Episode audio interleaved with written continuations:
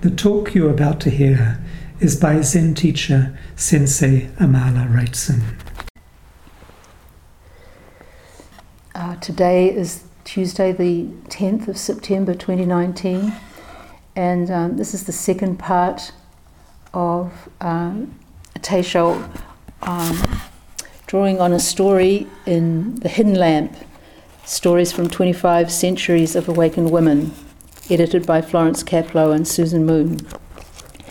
And uh, the story that we're looking at is entitled in this, in this uh, collection Dogen Sets the Record Straight. And um, we'll just start by reading the whole thing.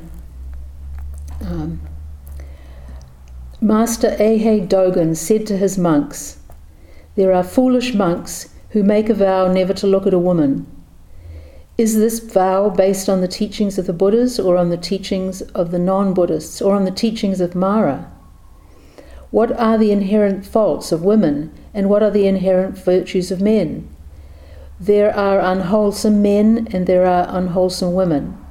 Hoping to hear the Dharma and attain liberation does not depend on being female or male. Before becoming free from delusion, men and women are equally not free from delusion. At the time of being free from delusion and realizing the truth, there is no difference between men and women. If you vow never to look at a woman, must you then abandon women when you chant beings are numberless, I vow to save them? If you do so, you are not a bodhisattva. How can you call it the Buddha's compassion?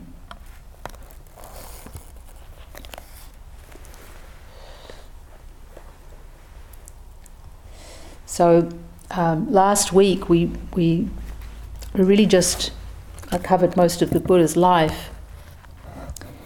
Um,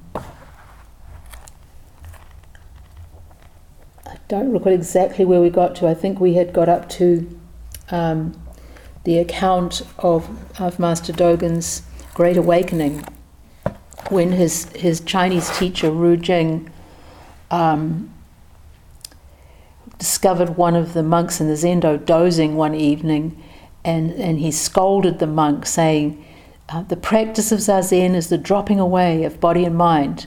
What do you expect to accomplish by dozing?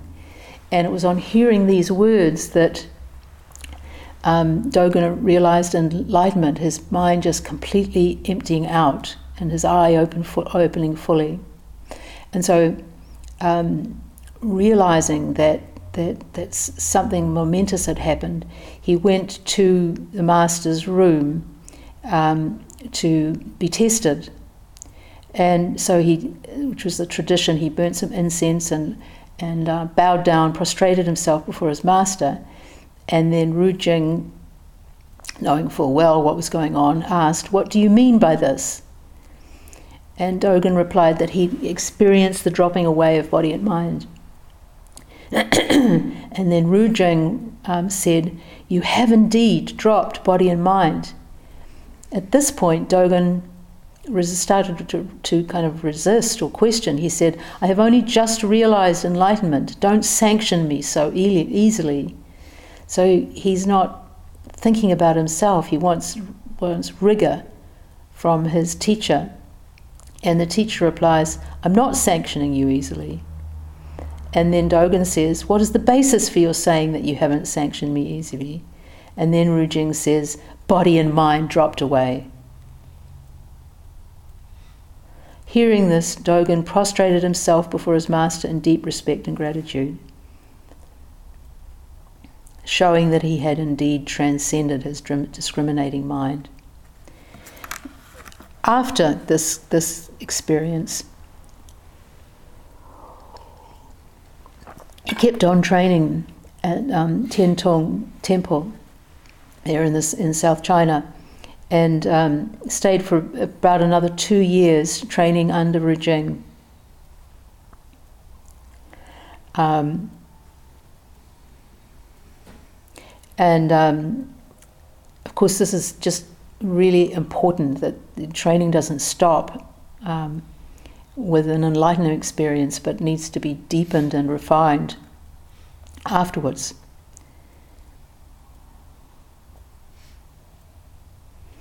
Dogen actually talks about this. He says the, the Buddhist trainee can be compared to a fine piece of timber and a true master to a good carpenter. When quality wood will not show its fine grain until it is worked on by a good carpenter. Even a warped piece of wood will, if handled by a good carpenter, soon show the results of good craftsmanship. The truth or falsity of enlightenment depends on whether or not one has a true master. This should be understood. Eventually, he did um, decide to return to Japan, and um, at that point, um, Rujing gave him um, various items, including a, a, um, a, traditional outer robe, the kesa, and various um, texts, and also a, a, portrait of of himself for for Dogen to take back to, to to Japan. And now we could we could call these these different items taonga. They were they were you'd say symbolic of um, the um, transmission that that Dogen had received from his teacher.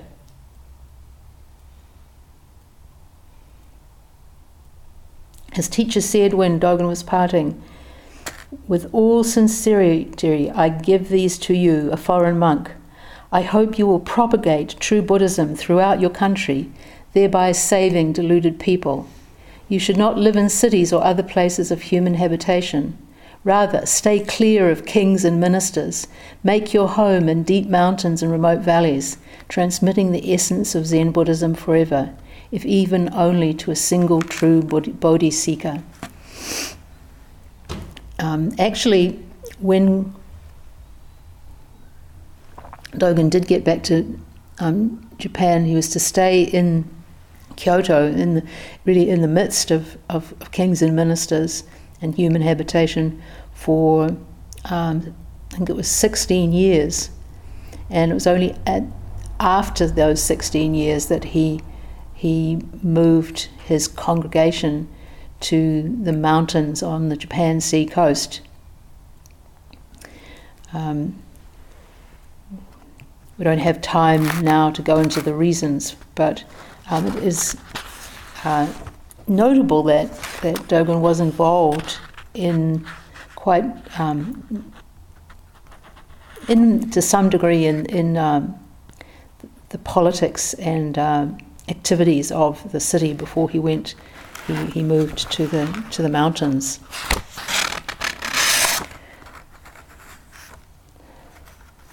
And he was to um, train others um, in Japan until his death in, in 1253.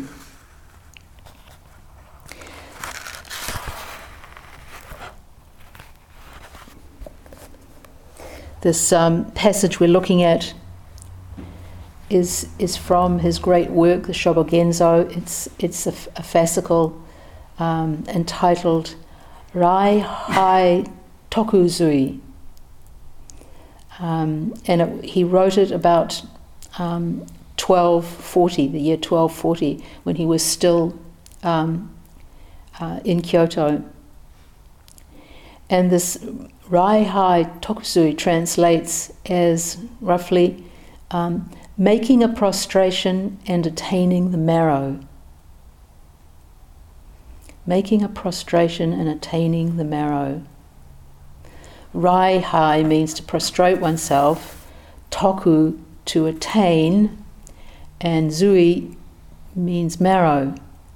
Uh, and this and this marrow, attaining the marrow, is an important kind of uh, image that goes back to Bodhidharma, and um, Bodhidharma asked his, his closest four closest disciples for them for an expression of the of the truth, and Huike who became the second Chinese ancestor, um, remained silent. Um, his Japanese name is Eka. And Dogen said that he had attained the marrow, so the core, the, the essence, you could say, um, of the teaching. But this, this title, as so often the case with, with Dogen, you can read it in different ways. Um, if we take the, the, the marrow to mean the truth or liberation, we can take it as prostrating to attainment of the marrow in the sense of revering people who have have liberated themselves, whether they're male or female. This is an important theme of the of the of the whole fascicle. Or you can you could understand it as prostrating as attainment of the marrow, in the sense that having deep reverence for the Dharma, for the truth, um, is, is indispensable to awakening itself. So both these are at play in, in his teaching. Um, this, this comes out um, at the big, in the, the first part of the, of the fascicle. Um, just read a little bit of it before we get to our, our central text. He says, when we practice supreme and perfect enlightenment, it is very difficult to receive instruction from a good master. It does not matter whether the master is a man or a woman. The only requirement is attainment of the way and accessibility. Attainment of the way and accessibility. Accessibility is an interesting one here because obviously you if the if there's an enlightened master and you don't have access, then it's not much good. There has to be this, this contact.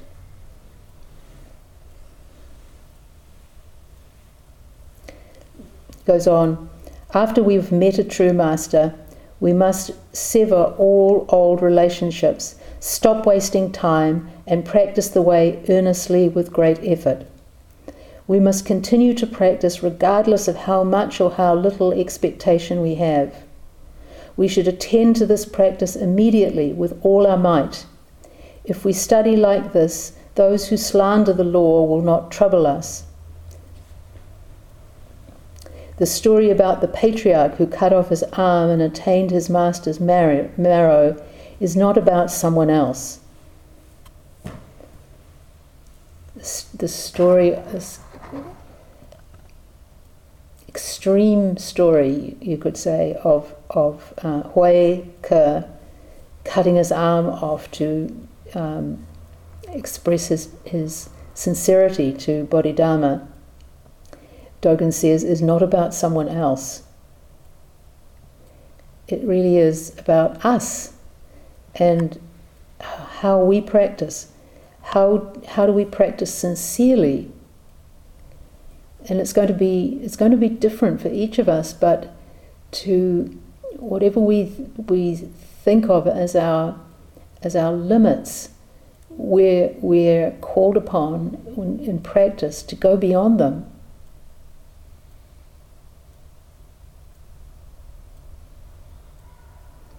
To be to be willing to um, go through hardship, loss, even.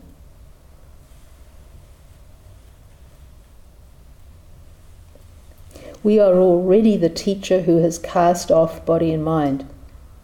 And again, it's not that we cast off, off body and mind in order to get somewhere, but that already that cast off body and mind is our true nature. And we, we realize that truth through our devotion.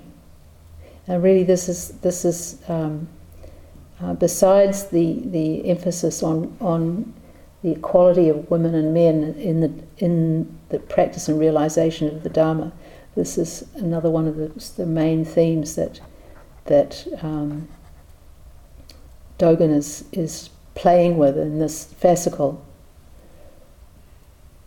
The, the intimate relationship that exists between uh, making a prostration, bowing down before the Dharma, and and realizing that Dharma. He says, attainment of the marrow of one's master and transmission of the Dharma is accomplished through sincerity and true faith. Sincerity and true faith do not come from either outside or inside. The Dharma is of far more value than our small body. Abandon the secular world and follow the way. If we think we are of more value than the Dharma, it will never be transmitted, received, or attained. So he says to abandon the secular world um, doesn't mean here that we have to to leave worldly things behind, but that we, we have to abandon our attachments to those things. Work in a non attached way as much as we can. And to, to um, be willing to, to ex- experience discomfort, both, and everybody knows about physical discomfort when we're now sitting, but also the discomfort of, of facing ourselves.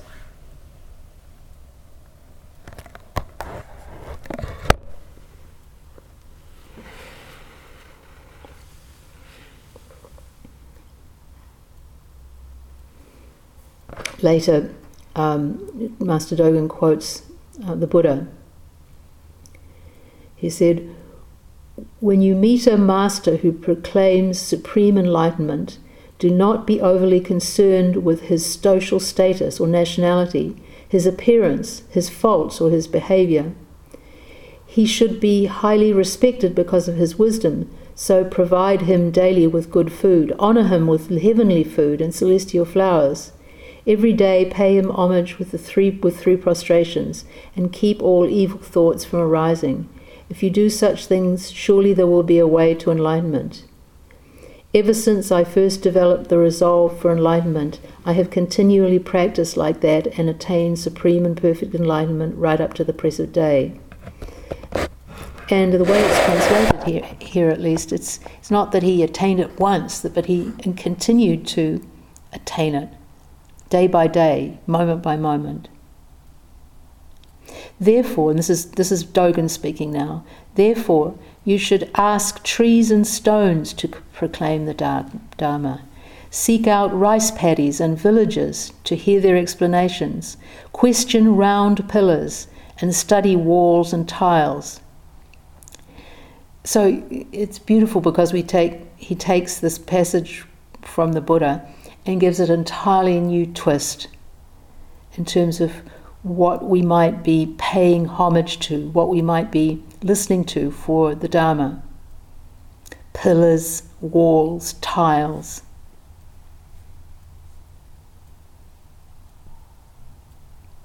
Once Indra made a prostration to a fox and asked him about the Dharma. That fox was called a great bodhisattva. The fox's action was independent of noble or ignoble Dharma um, reading reading this reminded me of of um, a time when I was doing a solo retreat when um, I, I uh, was given some teaching by a fox. Um, it was it was deep winter. It was February and very very cold, and I was staying in this little um, cottage in the midst of um, fields, farm fields and um, each day I did more or less a sesshin schedule, um, and, and, but would take a take a walk every every afternoon, early evening.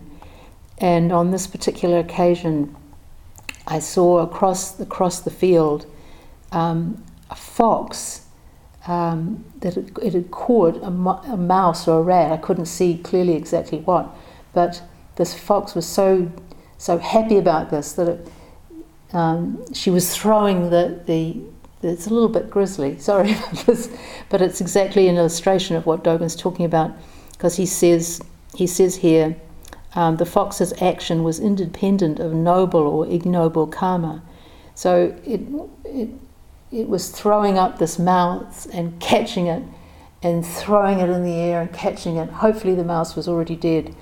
Um, but what even though this isn't a particularly noble action, what the fox showed me was uh, playfulness, and it was it was just what I needed at that time in terms of how to work with my koan. Uh, I had this tendency to kind of get get grim with it and and be be sort of treating it as some a locked box that I had to sort of find my way into, and instead of um, taking it more lightly, playing, exploring, um, dancing with as this as this fox was dancing with its with its little catch, whatever it was. And and if if we are really um, engaging with the practice, whatever our practice is, then then we'll receive these these teachings. They're, they're everywhere actually, and it's it's really just a matter of getting quiet enough to to um, notice them. Question round pillars and study walls and tiles.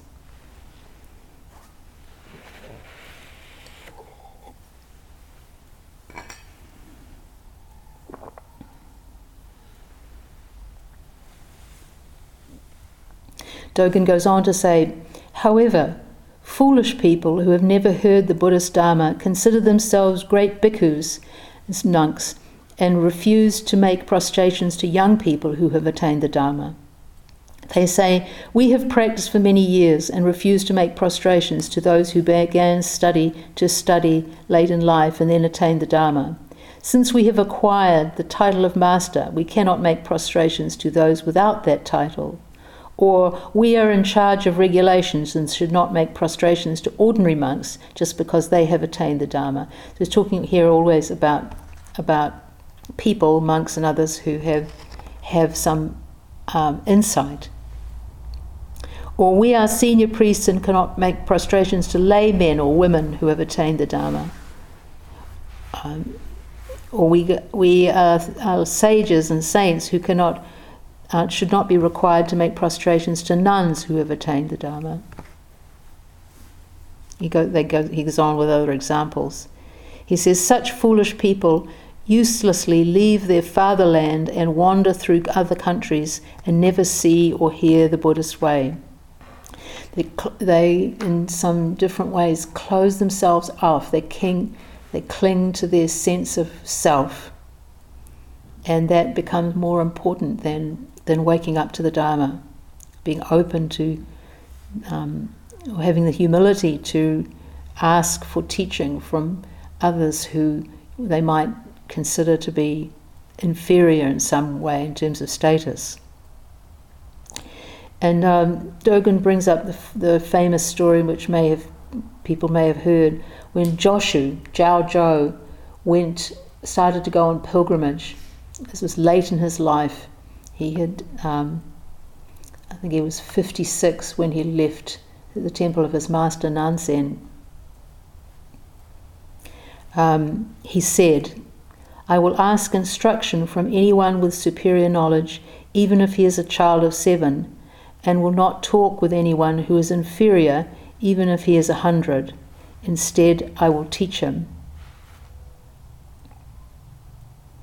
So, um, is abandoning um, all those those ways, those dichotomies, by which we, we categorize people, man, male, female, um, young and old, and so forth.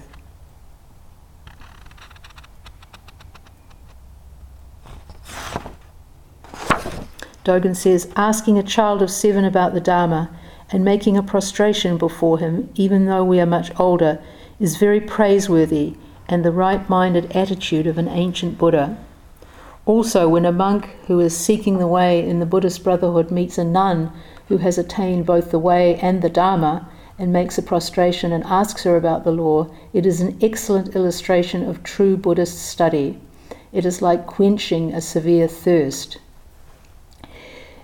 in in in uh, in stating this, um, Dogen was going against an old rule that was instituted sometime in early Buddhism um, and attributed to the Buddha. We don't know if it was uh, came from him or not. Um, there's, there's, questions around that, but it was t- it was taken to be uh, a teaching from the Buddha that um, a nun of a very senior nun um, should always make a prostration and bow down to the the most junior monk. So it was it was um, kind of preserving conventions of patriarchy um, within within the Buddhist order. Um, that was it was the first of the eight rules, and um, although the Buddha's stepmother, who, who started the, the sangha of, of, of nuns, accepted that rule um, when when she was. Um, the story goes that she accepted it, but then later asked if the Buddha would would um, reverse that rule because um, it was seen as being against the, the kind of the basic um, understanding of of um, seniority within within a um, religious organisation.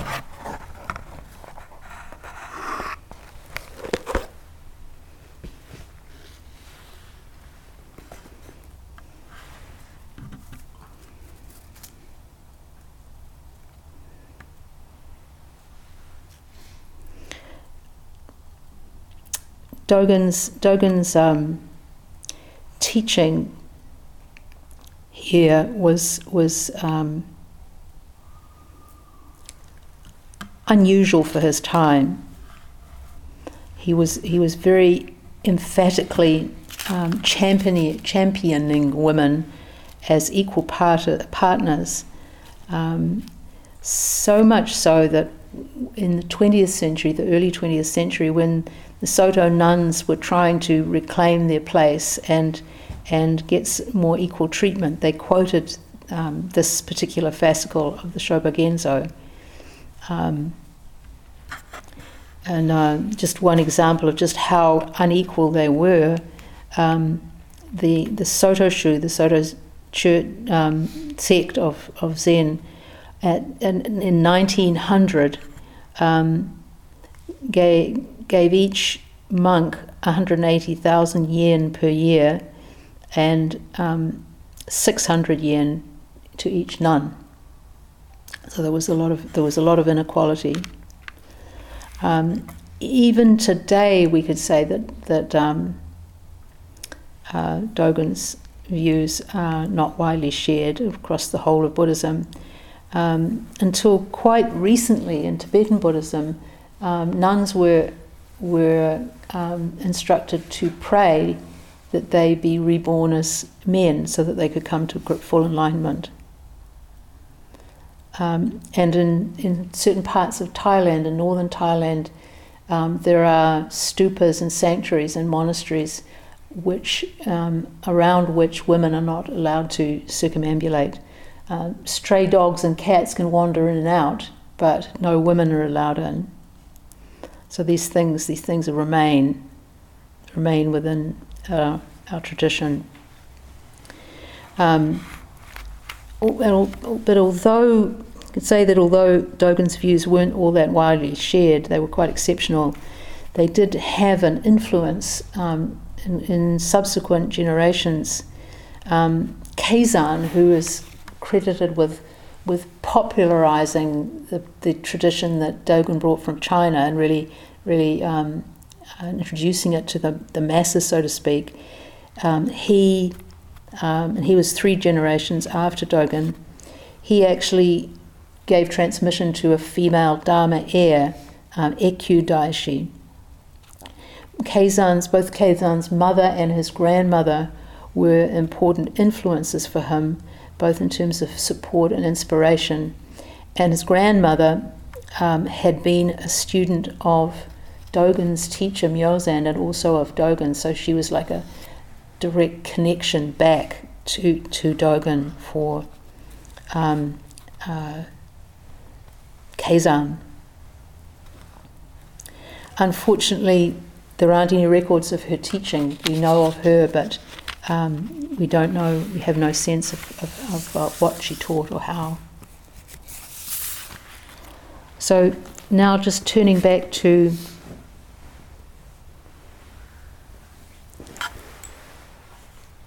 the passage from Hidden Lamp, and we'll just have a quick look at it in more de- slightly more detail.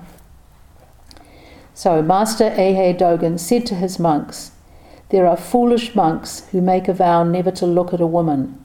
Is this vow based on the teachings of the Buddhas, or on the teachings of the non Buddhists, or on the teachings of Mara?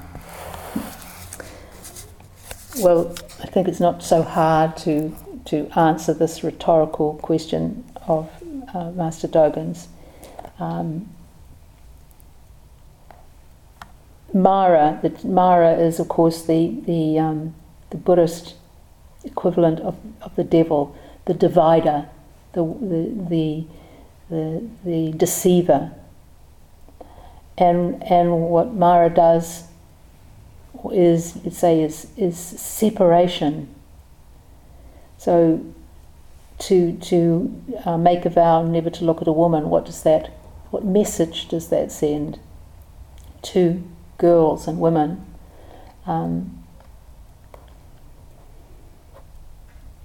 it suggests it suggests that they're in some inherent way dangerous, impure, um, temptresses. We could say this stuff is, is familiar from from across different cultures. Or we could say that, that somehow women are inherently anti spiritual. Um, Rita Gross, who's written a very fine book looking into into patriarchy and Buddhism, um, says the mo- says the, the most sort of understanding way of of um, you could say charitable way of understanding this impulse, which is so seems to be so strong, um, is that this this projection of, of impurity and temptation and so forth onto women um, by people in, in um, religion. You could say, especially for monastics, it's like a it's a way of expression, expressing their struggle with renunciation. So, if we, if we understand it that way, then it's it's a projection of the, the monastic struggle to to renounce um, attachments. So the attachment gets gets um, gets melded, uh, fused with um, the female sex. The trouble with this is that when you when you've got a whole culture doing this um, kind of projection, then it takes a long a lot of weight and it's very damaging. And we and and women in, often end up we, we end up kind of internalizing that, that patriarchal thinking and um, making, making all kinds of assumptions, often unconscious assumptions, about what it is to be female, what it is to be male, um, how we relate to males and females. Um, in the Hidden Lamp, um, each each of these um, passages from the, the, whole history of Buddhism are paired up with um, a, a, teacher, a woman teacher's commentary. And um, this particular one, Dogen sets the record straight, is paired up with um, a comment by a, a, a, Soto teacher and priest, um, Katherine Thanas, who um, was t- who taught in Santa Cruz, California, actually um, passed away in 20, 2012. So I guess they got this from her before she died. But she um,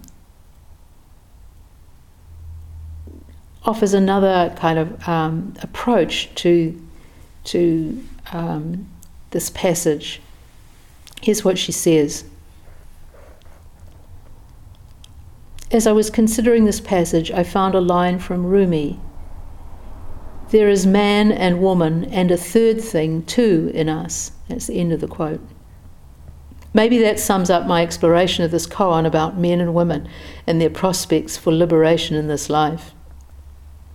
Some years ago, a student transgendered in our Sangha. When she told me about her decision to do this, I did not know what was entailed, but I found resistance inside myself as she started the hormonal changes that made possible her, transfa- her transformation into a man's body. What does it mean to be a woman, a man? Is it an inner or outer thing? I felt grief when my student initially told me about her plans and realized how deeply I had bonded with her as a woman. Although she told me she wasn't going away, I didn't know what might be the outcome of, of this profound change. Maybe she didn't know either. She educated me with written material and told me that not infrequently doctors decide which gender to assign to a newborn infant when the genitalia were unclear. This was interesting information at the theoretical, theoretical level, but I still found myself using her instead of him and she instead of he. This felt unintentional, but looking back, I wonder if inside I wanted to continue to relate to the woman I had known, not the man she was turning into. As time passed, she took her place as male in our kilt community and began to express himself straightforwardly in a clear voice instead of remaining mostly quiet as she had been before. Even though I found that his essence remained the same regardless of his outer form, the question of gender continued to feel immutable for me, an essential characteristic.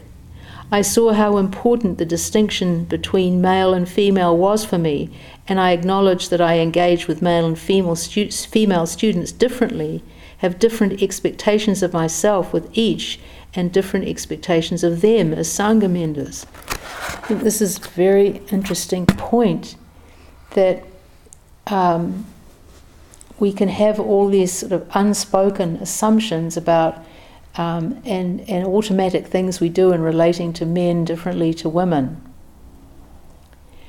Um, and we can we can um, we can find it threatening when when some someone doesn't clearly read for us as one or the other, as male or female. Because when that happens, you can't put that person into a box and sort of relate to them in a habitual kind of way. We were, we were talking this morning over bre- breakfast about um, a transgender teenager that one of us knows who gets bullied at school um, just for for the way she looks, um, uh, because the kids the kids find it threatening.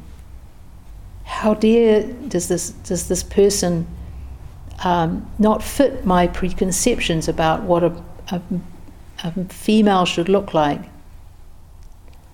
and how comf- uncomfortable one can feel when when um, one doesn't know how to relate to this uh, person who's before us. It's very, it's, it's it's, and it's un, quite often quite unconscious what our assumptions are because they're so ingrained.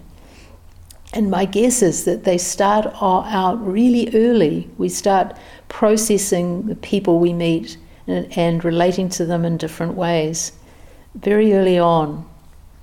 Um, even small children um, know about boy and girl and man and woman um, just one example of this is, is um, the way that um, little children can uh, react to Richard when they meet him.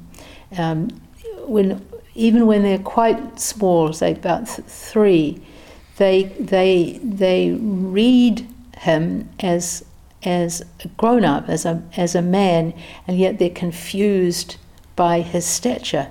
And you can see their little brains trying to figure it out what's going on here. So already they've internalized an idea of what a, what a man is.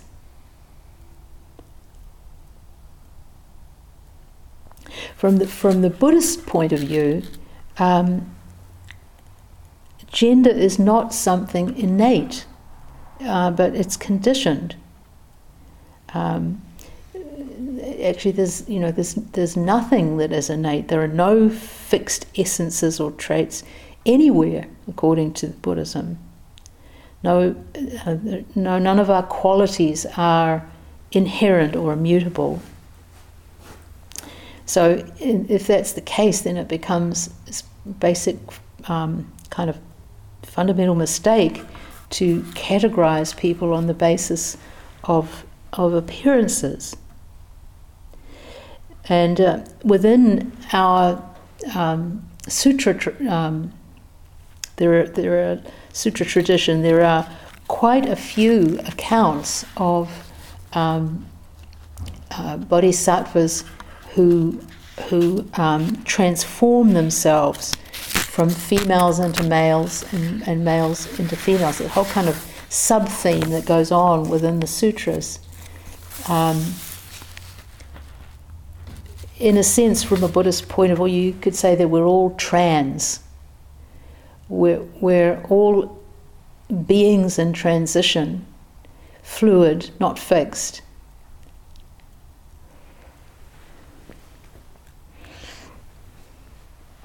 I think I'm, running out of time a little bit, but uh, so haven't got to, time to go into, into in detail. But um, probably the one of the most um, enjoyable and amusing of these um, transformations um, is in uh, the Vimalakirti Sutra, and I'd re- recommend that people um, look that up.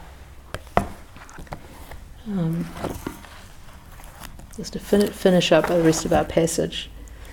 So,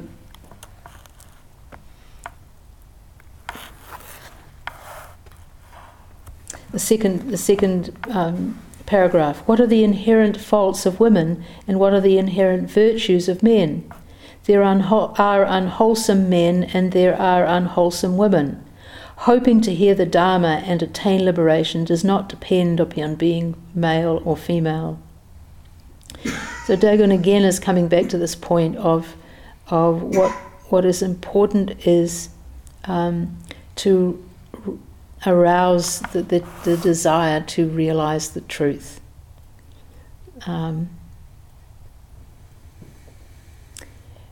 to to to um, cultivate the bodhicitta, the, the the aspiration to awaken in order to be able to awaken others. Before becoming free from delusion, men and women are equally not free from delusion. At the time of being free from delusion and realizing the truth, there is no difference between men and women. When, when, uh, when we realize the truth, then we realize that each and every one of us is, is a node of the whole universe where each of us is at the at the at the absolute center of of things. Each of us equally. Um, think of that that thing that the, the mathematician um, Nicholas of Cusa said. Um, we are, uh, uh, God is a circle whose center is everywhere and circumference is nowhere. And this this um, characterization is as um, now being confirmed by by modern cosmology that that that each of us is is um, at the very center of of an expanding universe, you know, expanding out in all directions. If you vow never to look at a woman, must you then abandon women when you chant, Beings are numberless, I vow to save them? All beings without number, I vow to liberate. All beings. If you do so, you are not a bodhisattva. How can you call it the Buddha's compassion? So, um, Dogen in this in this passage, which comes near the end of of the um, Raihai Toku, Tokuzui, um, is inviting us actually to look at each other, to regard the one we may think of as other. It's really an admonition to his monks, and he was talking to um, two monks in this fascicle. An admonition for his monks to actually see women, to see them not as some um, tempting object, but uh, as fellow sentient beings, aspiring to wake up just as these monks were themselves. We'll stop here and recite the four vows.